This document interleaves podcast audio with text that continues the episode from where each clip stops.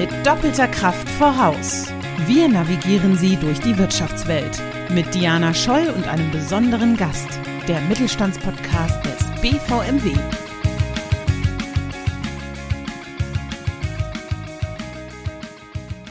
Oder unten in der Konditorei, ja, wenn man mit Schokolade arbeitet, dann kommen Sie da rein und riecht alles nach Schokolade. Besonders stolz sind wir, dass kein Arbeitsplatz verloren gegangen ist wo alle Kollegen gesagt haben, oh nee, das mit den Auszubildenden, das tue ich mir nicht an, die gehen nicht in die Schule, die haben schlechte Zeugnisse, die kommen zu spät. Die Auszubildenden, unser Motto ist, uns interessiert nicht, wo du herkommst, sondern wo du hin willst. Stillstand ist Rückschritt, ne? ist ja nun mal so und ja, Alltag ist auch mal schön, aber es ist auch schön, wenn es nochmal etwas anderes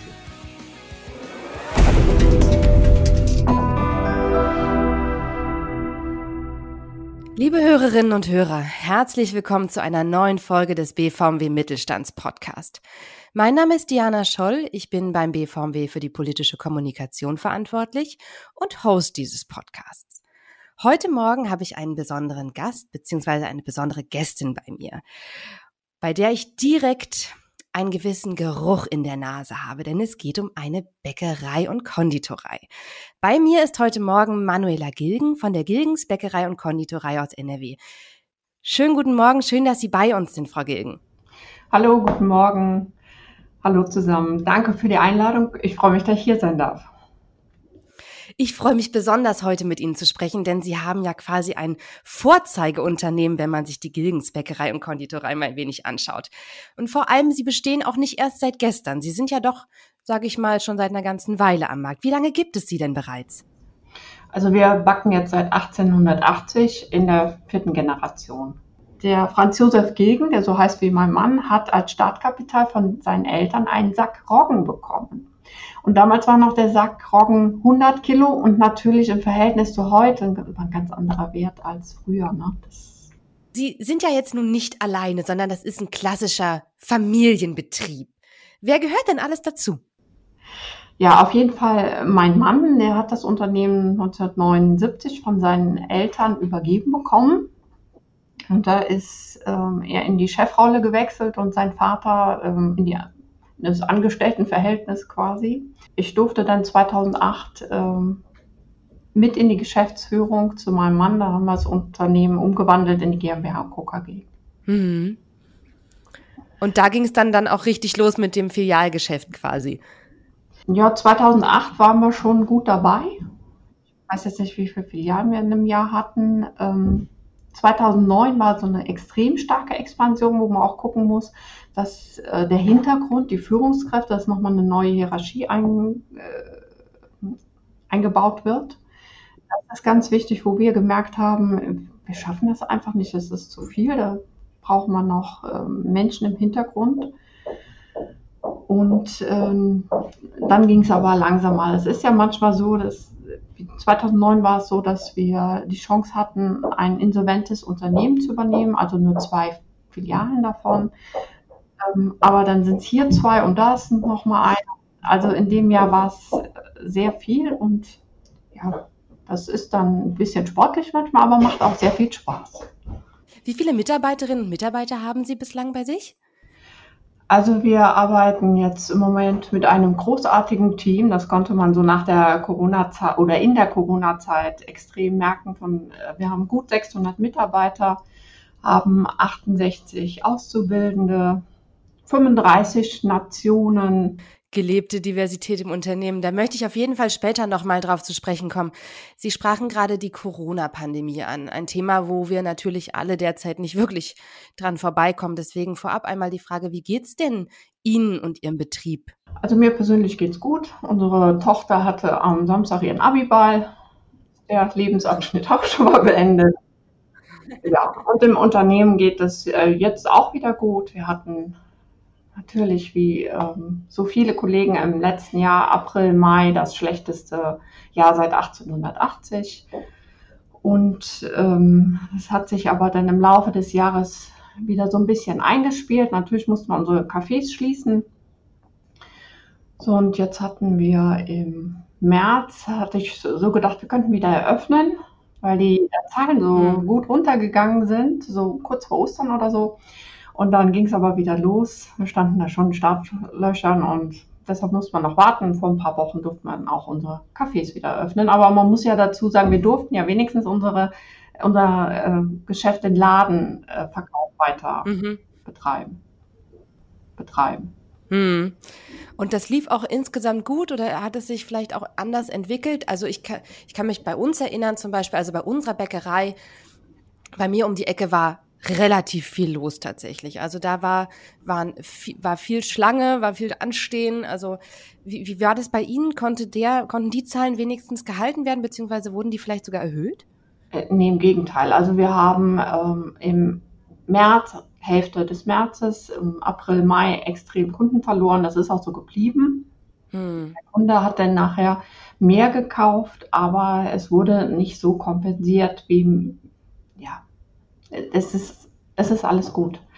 Wir okay. sind ja gut durchgekommen. Das passt schon. Das ist schön. Das freut mich auf jeden Fall zu hören. Gab es denn eine gewisse Entwicklung vielleicht bei Ihnen im Betrieb auch, wenn man jetzt von Welle zu Welle schaut, wie Sie schon sagten, man hatte zwischendurch immer so eine Euphorie, dass es wieder losgeht, man war in den Startlöchern, dann ging es nochmal los.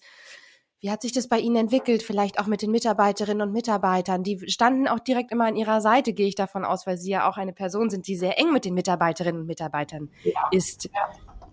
Also ich war dann auch nicht im Homeoffice, weil das, ähm, das ging überhaupt nicht. Mhm. Wir haben uns jeden Tag mit dem Führungsteam getroffen und besprochen, äh, welche Änderungen machen wir im Sortiment, was nehmen wir raus, was kommt neu rein, haben wir halbgebackene Brötchen mit reingenommen, äh, damit der Kunde die einfrieren kann mhm. und äh, trotzdem ähm, ein frisches Brötchen hat, ein frisches Produkt. Und da war ein ganz großer Wandel drin. Und was sehr belastend war für alle, waren die täglichen Änderungen. Die man hatte, weil dann mussten ja am nächsten Tag oder am gleichen Tag alle mit 600 Mitarbeiter informiert werden. Äh, jetzt ist das anders und ähm, das war schon äh, eine Herausforderung, kann man wirklich. Und ich glaube, Sie haben auch noch einige andere Punkte gehabt, zum Beispiel Digitalisierung habe ich bei Ihnen gesehen, dass das auch noch mal einen Schritt nach vorne gemacht hat. Das heißt, Sie haben auch die Zeit genutzt, um noch weiter zu innovativ zu sein, noch weiter zu gehen und den Betrieb weiter voranzubringen, richtig? Genau, wir hatten also einmal den Online-Shop, äh, den haben wir dann zu dem Zeitpunkt äh, an den Start gebracht. Da waren wir schon ein gutes Jahr vorher in der Entwicklung. Und das war ja dann der perfekte Zeitpunkt dafür. Einmal ähm, haben wir damit angefangen und dann auch ähm, ja, die digitale Buchhaltung. Da standen wir auch vorher schon in den Startlöchern, äh, beziehungsweise digitales Bewerbungsmanagement. Und äh, zuerst habe ich gedacht, mh, hm, äh, jetzt müssen wir die Einarbeitung stoppen, weil dann sitzen die Leute ja zusammen. Und dann, ähm, nach, ja, nach einer kurzen Schockstarre denkt man dann, man weiß ja nicht, wie lange es dauert. Und wenn jetzt ein halbes Jahr rumgeht, äh, dann verliert man die Zeit und das ist das Schlechteste. Also am Anfang hat man ja gedacht, na ja, wenn das so vielleicht drei Monate geht mit Corona, dann wird schon alles gut und alles rum sein. Und ja, das war, war dann ihr Glaube. Aber ein, ein letzter Punkt noch zu Corona. Es gab ja ganz viele Bereiche, wo man ein gewisses neues Ansehen gemerkt hat. Ja, also gerade bei Verkäuferinnen im Lebensmitteleinzelhandel. Auf einmal wurde applaudiert auf den Balkonen. Wie war denn das bei Ihnen? War bei Ihren Mitarbeiterinnen und Mitarbeitern? Hat man da auch ein, eine bessere Akzeptanz vielleicht mitbekommen oder ein anderes Ansehen? Ja, das auf jeden Fall. Also äh, einmal dadurch, dass wir systemrelevant waren, alle anderen mussten schließen. Mhm. Das war schon mal ähm, ja, ein anderer Status und dann ging das weiter, dass unsere Mitarbeiterinnen und Mitarbeiter die Kinder in den Kindergarten bringen durften. Wir haben viele Ehepaare, die bei uns arbeiten und äh, dann griff die Notbetreuung.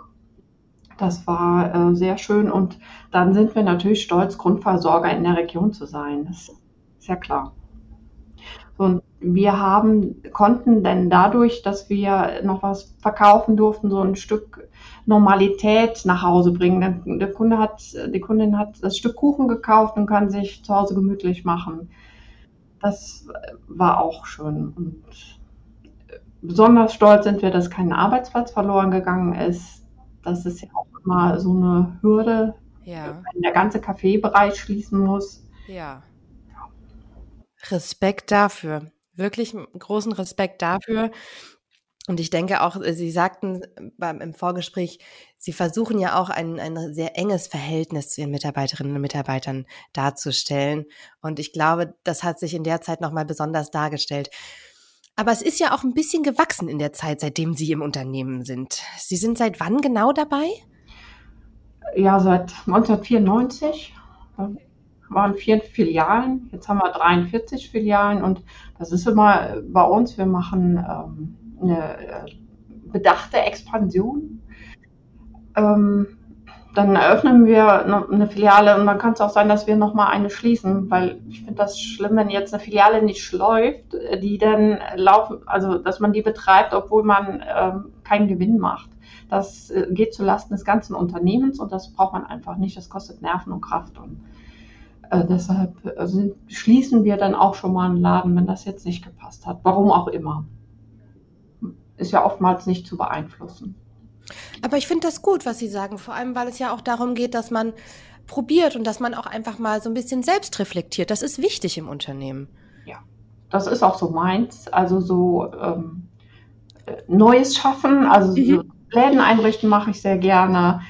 Ähm, so alles, was ab, abseits der Normalität ist. Es gab ja aber auch eine ziemlich starke Entwicklung, wenn Sie sagen, von vier Filialen, seitdem Sie dabei sind, auf Zehn von ja. zehn. Dann von, von zehn Filialen auf, auf 43? 43, meine Güte, das ist schon ein enormer Anstieg. Was haben Sie denn vielleicht anders gemacht? Sie sind ja, sag ich mal, von draußen in den Betrieb reingekommen. Sie haben davor was anderes gemacht. Wie war denn Ihr beruflicher Werdegang? Hat der vielleicht auch sehr stark dabei geholfen, dass Sie vielleicht nochmal eine andere Denkweise reingebracht haben? Äh, ja, bestimmt. Also wenn man von extern kommt, äh, ist das ja, glaube ich, immer so. Also ich habe ähm, nach der Handelsschule bin ich ganz klassisch in die Ausbildung gegangen. Mhm. Deshalb kann ich heute auch mit den Auszubildenden mitfühlen. ähm, ja, und dann habe ich äh, sechs, also äh, drei Jahre die Ausbildung gemacht, dann habe ich insgesamt sechs Jahre in dem äh, Unternehmen gearbeitet und bin dann gewechselt. War auch ein Mittelständler. Und ja, hier war das denn damals noch ein bisschen anders? Es gab Plakate in den, in den Geschäften und äh, die wurden noch mit der Hand geschrieben, also diese großen DIN A1-Plakate. Und eine äh, Frau aus dem Hätchenhennef, die hatte eine besonders schöne Schrift und die hatte, dann kam dann einmal die Woche und hat die Plakate geschrieben. So, und äh, dann wurde das ja mehr und dann war klar, jetzt muss man Plotter kaufen und dann wurde Grafikprogramm gekauft und dann haben wir das damit gedruckt. Und das sind schon ähm, tolle Sachen gewesen, wo die Mitbewerber dann, ähm, ja, ich glaube, wir waren so mit einer der ersten, dann gab es die erste digitale Kamera, da konnte man ja ganz andere Sachen mitmachen. Ähm, man ist viel schneller und ähm, wir haben damals mal zehn Produkte fotografieren lassen. Das war extrem teuer und wir haben im Standardsortiment 120 Produkte und das wechselt permanent. Und das ist ja Wahnsinn. Also dieser Aufwand, allein das zum Fotografen hinzubringen oder der muss immer hinkommen. Und deshalb haben wir uns dafür entschieden, die digitale Kamera zu kaufen. Ähm, ja, und so haben wir das weitergemacht. Und bei den Kassen war das auch so. Die Verkäuferinnen mussten noch den Preis, also ja nicht nur den Brötchenpreis, alle Brotpreise im Kopf behalten, die Teilchen, die Kuchen, alles wurde äh, mit der Hand eingegeben. Und dann wurde 1995 war dann ähm, die elfte Filiale ähm, dann wurde die digitale, also die Kasse programmiert, dass dann nur noch äh, das Meisterbrötchen getippt wurde und nichts mehr aus dem Kopf. Das ist dann auch äh, viel angenehmer für den Verkauf. Das heißt, Sie zählen schon so, kann man sagen, zu den Vorreitern. Sie haben sich schnell in neue Sachen hineingewagt, in neue Prozesse auch eingearbeitet und haben vor allem auch ausprobiert. Ja, ob ich jetzt Vorbereiter bin, weiß ich nicht, aber ich probiere gerne Neues auf, aus, das, weil es einfach Spaß macht. Das mhm ist nicht so monoton. Ich könnte jetzt nicht in der Buchhaltung sitzen, den ganzen Tag Zahlen eingeben. Das ist nicht meins. Also Stillstand oder Alltag sind jetzt für Sie nicht so die Begriffe, die Sie beschreiben oh. würden. Ja, Stillstand ist Rückschritt, ne? ist ja nun mal so. Und ja, Alltag ist auch mal schön, aber es ist auch schön, wenn es nochmal irgendwas anderes gibt. Das ist erfrischend zu hören, weil ich glaube, gerade die Bäckerei- oder Konditoreibranche gilt oftmals als eine sehr tradierte Branche. Man hat manchmal vielleicht noch so ein bisschen so alte Backstuben, äh, frühe Uhrzeiten und das ist sehr erfrischend zu hören, dass man da halt auch eine Menge Gestaltungsspielraum hat. Sie sagten vorhin, Sie haben 68 Azubis, wenn ich es richtig verstanden habe. Wie gestaltet sich denn die Suche nach neuen Fachkräften, nach Auszubildenden, weil sie sind ja doch sehr bekannt in der Region. Wie gesagt, auch mit mehreren Filialen mittlerweile. Wie, wie, ist, wie läuft es denn bei Ihnen? Was machen Sie vielleicht anders, um auch junge Leute für sich zu engagieren? Und gerade halt mit diesem Bild, was man vom Bäcker oder von, von der Konditorei im Kopf hat, morgens um drei aufstehen. Wie, wie gewinnt man da Leute? Wie begeistert man Leute für dieses Handwerk? Wir haben jetzt 15 äh, Neuverträge für, ähm, für den August. Nee, 16, Entschuldigung. Und ähm, das hat eigentlich so 2009, erinnere ich mich, so angefangen, wo alle Kollegen gesagt haben, oh nee, das mit den Auszubildenden, da tue ich mir nicht an, die gehen nicht in die Schule, die haben schlechte Zeugnisse, die kommen zu spät und was da alles kam. Und dann im gleichen Atemzug sagen die dann, ach, und Fachkräfte kriegt man auch nicht mehr. Das ist ja ganz schlimm. Und dann habe ich gedacht, wie kann man, also wie kann man so denken? Das passt doch alles nicht. So, und dann sind wir ins Gegenteil gegangen, haben so eine Ausbildungsoffensive gemacht, haben den Beruf des Systemgastronomen mit dazu genommen. Äh, später kam dann der Lagerist dazu. Und wir haben dann ganz stark beworben und haben ein äh, Ausbildungsprogramm, also es sind so 18 Einheiten, die die Auszubildenden machen und viele Sachen, äh, die Spaß machen sollen. Wie gesagt, ich habe selber eine Ausbildung gemacht, drei Jahre sind lang. Hm. Und da muss auch ein bisschen Spaß rein. Wie zum Beispiel, wenn die anfangen, dann machen die erstmal, ja, zu Corona-Zeiten ist alles anders. Das ist sehr, sehr schade. Da konnten wir vieles nicht machen, aber wir hoffen, dass wir es nachholen können. Die Ausbildung startet mit einem Azubi-Wettbewerb. Dann kriegen die ganz viele Brote, Brötchen hingelegt, ähm, Gewürze, Kräuter, äh, Aufschnitte, Eier, was man sich nur vorstellen kann. Das ist ja manchmal ein bisschen schwierig. Die Systemgastronomen haben in der Prüfung halt, äh, da müssen die Kräuter bestimmen. Mhm. Die wissen aber manchmal noch nicht mal, was Petersilie ist. So, und dadurch, dass sie dann die Lebensmittel da haben, dann können die ja mal anfassen und riechen, probieren und ausprobieren und die beschäftigen sich dann mit einem Produkt und entwickeln, jede, jede Gruppe, es sind meistens, also so 36 Auszubildende haben wir so in einem Jahrgang, manchmal auch 30 oder wir hatten auch schon mehr. Und ähm, in, meistens sind dann so Sechsergruppen und dann entwickeln die die Rezeptur für den Snack den Namen, die Belegungsanweisung, so dass das nachher ein fertiges Produkt ist. Und dann wird ähm, abgestimmt in der Jury, wer den besten Snack kreiert hat. Und der kommt dann auch in den Verkauf. Und das heißt, die Auszubildende, der Auszubildende können ihr eigenes Produkt verkaufen. Wow. Ja, und dadurch kriegen die natürlich nochmal ganz anderen Bezug zum Lebensmittel. Das ist mir immer, ja, es ist so eine Leidenschaft halt. Die Auszubildenden, unser Motto ist, uns interessiert nicht, wo du herkommst, sondern wo du hin willst. Hm. Weil das ja ganz oft so ist, die Schule ist, liegt dem einen oder anderen nicht. Und aber in der Ausbildung sind die dann großartig. Die äh, im Verkauf, die arbeiten gerne mit Kunden, das macht ihnen Spaß. Wenn die an der Kaffeemaschine ein Herz auf den Cappuccino äh, zaubern, dann müssen wir mal sehen, wie die Augen aufgehen, wenn der Kunde guckt und denkt, oh, das ist ja ein Herz. Und dann das ist den, ja, das ist so der Sinn des Lebens, das unterscheidet zum Beamtentum. Oder unten in der Konditorei, ja, wenn man mit Schokolade arbeitet, dann kommen sie da rein und riecht alles nach Schokolade. Die kochen dann äh, frische Marmelade und dann äh, riecht alles nach Himbeeren. Das sind halt so Sachen, die wir haben, aber kein Industriebetrieb. Hm. Sie backen und, ja komplett selbst, habe ich gesehen, ne? Ja, das äh, ist auch noch so was. Ähm, ich habe mal bei einem Fernsehkoch äh, eine Sendung gesehen und dann wird er gefragt, was halten Sie denn von Konditoreien?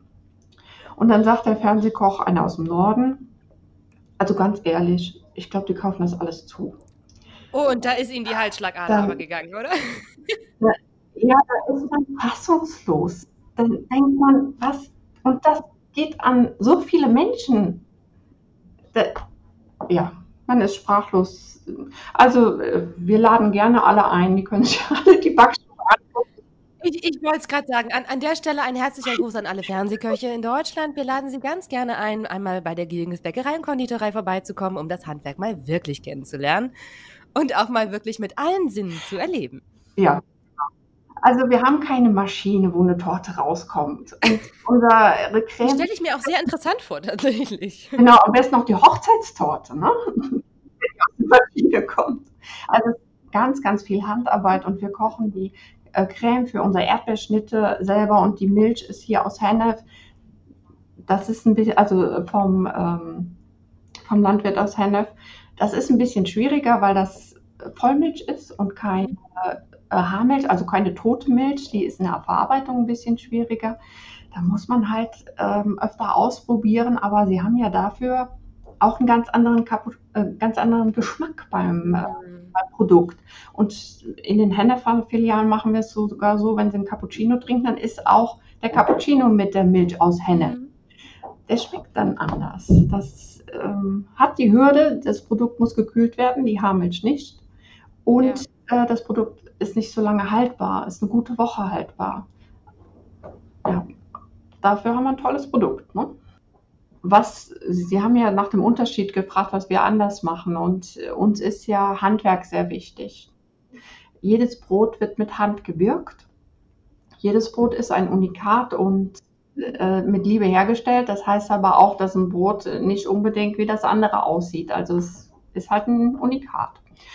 Und manch, ein Kunde fragt sich, wo der Preisunterschied ist. Und erstmal ist es die Handarbeit und außerdem äh, verarbeiten wir keine Konservierungsstoffe. Und wenn man so in der Industrie, im Discounter, wie auch immer, ein abgepacktes Produkt kauft, was vier Wochen haltbar ist, dann muss man mal überlegen, was da drin ist.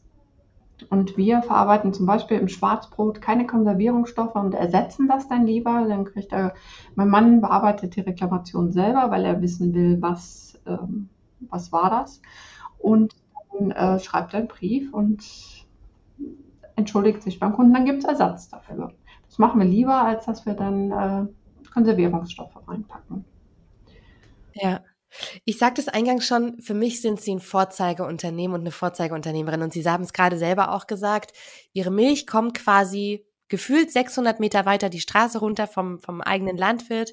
Das ist ja bei allen Ihren Produkten so. Sie sind ja insgesamt sehr regional verankert. Und das nicht nur bei den Produkten, sondern auch bei Ihrem Engagement, habe ich gesehen.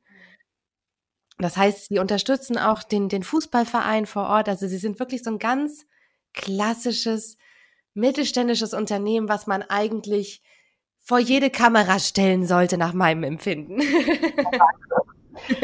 ja, also für den SCO Karat äh, sind wir Hauptsponsor und dann mhm. unterstützen wir noch den äh, FC ähm, hier in Hennef. Mhm. Und dann machen wir auch so Sachen äh, für die Kinderjugendstiftung, für die Altenhilfe, die kommen immer mal wieder und fragen irgendwas an. Also da, da sind es auch mal Berliner oder irgendwie sowas. Ähm, ja, die Villa Mamaya, die kümmert sich um äh, alleinerziehende Frauen. Solche Sachen machen wir gerne.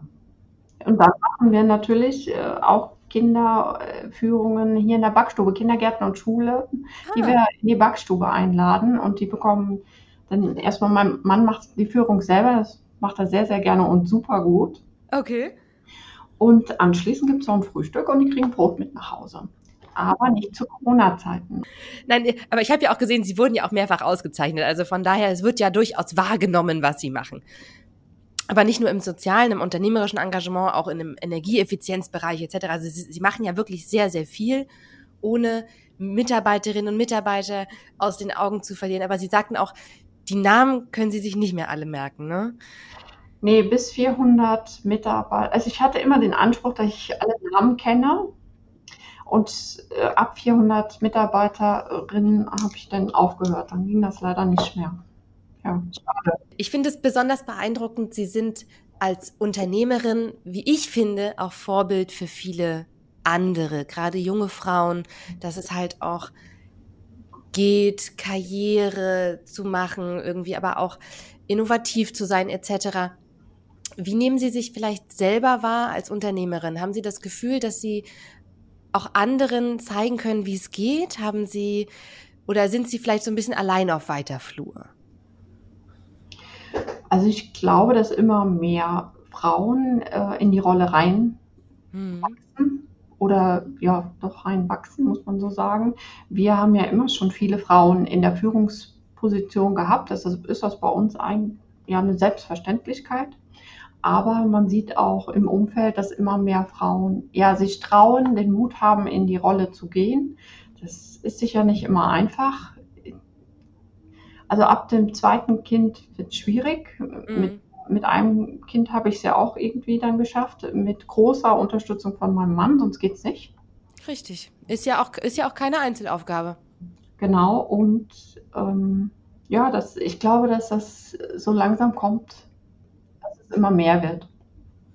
Umso schöner, dass es auch Persönlichkeiten wie Sie gibt, die halt auch nach draußen gehen und zeigen das, dass es geht, weil Sie unterstützen uns ja auch bei der Initiative Starke Frauen, starker Mittelstand, wo Sie auch schon Ihre Geschichte erzählt haben und natürlich auch heute mit dem Podcast. Und was ich besonders schön finde, Sie sagten es gerade so in einem Nebensatz. Viele Führungskräfte von ihnen sind Frauen. Und man redet gerade an vielen Ecken und Enden darüber, dass es mehr Frauen geben muss und dass, dass wir weiblicher werden müssen, mehr Diversität. Sie sagten, Sie haben sehr viele Nationen. Der Mittelstand macht es schon. Und zwar mit einer Selbstverständlichkeit, wie Sie es ja gerade sagten. Man hat nur immer den Eindruck, dass die dass der Rest einfach nicht hinschaut. Und von daher bin ich ganz begeistert und äh, ich finde es sehr schön, dass Sie uns heute hier diese Antworten geben und vor allem Einblick auch in Ihr Unternehmen. Denn wie gesagt, es ist selbstverständlich für die meisten, gerade im Mittelstand. Wir hatten jetzt gerade schon mal gesagt, Sie sind Sie haben immer lange versucht, auch die Namen der Mitarbeiterinnen und Mitarbeiterinnen zu kennen. Wie würden Sie sich denn selbst als Chefin beschreiben, beziehungsweise wie würden Sie vielleicht auch Ihren Führungsstil beschreiben? Man hat das Gefühl, Sie sind sehr, sehr offen und sehr, sehr kreativ und lassen auch ausprobieren. Wie würden Sie sich selbst beschreiben? Ja, ich glaube, dass ich einen Führungsstil auf Augenhöhe habe mit Respekt, Wertschätzung und Anerkennung. Das sind für mich sehr wichtige Werte und nicht nur in der Führungsebene, sondern bis zur letzten äh, Spülkraft ja. untergebrochen. Und wer die Werte nicht mit mir teilt, da wird es dann schon schwierig.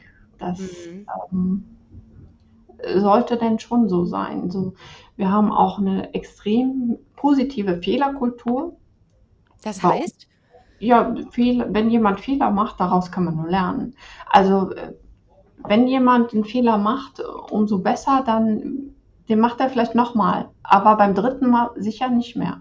Mhm. Und da lernt man halt extrem. Man wird sicherer und ähm, das, das Wort Scheitern ist, äh, ist fehlangebracht in so einem Fall, wenn man sich entwickeln will. Das gehört zur Entwicklung dazu.